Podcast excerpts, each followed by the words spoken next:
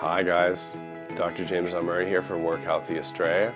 Welcome to the four freaking things you need to know this week. So, a bit of news on tech.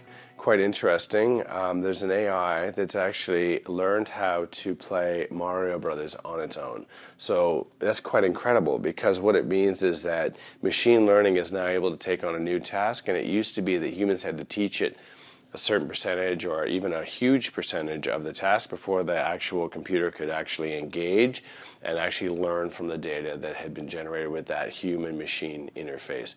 They're now learning how to have their own data interface moments, which, which is you can relate purely to compute and also to um, the fact that uh, language processing and the way that they program AIs um, in a neural net is now far more advanced and much more like little humans learn. So it's pretty cool.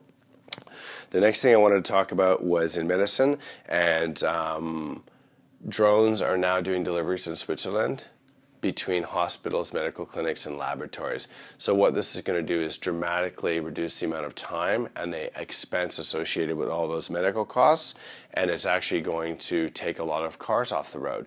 So it's uh, fantastic for urban environments, and it also gives them very predictable workflow between all those different medical centers. So that will only speed up the flow of information and lead to better health outcomes, which is great. Finally, I want to talk about one of the other key components of health and about getting you into this place where you have abundant energy and you're feeling great and healthy. So, the next step after you're walking is having a movement practice.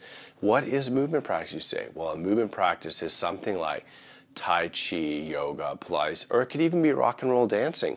Like, so you're out there and you're moving and you're in an environment where you've just got to, you know, keep up with everyone else around you and you're able to benchmark and you're able to see how you're improving.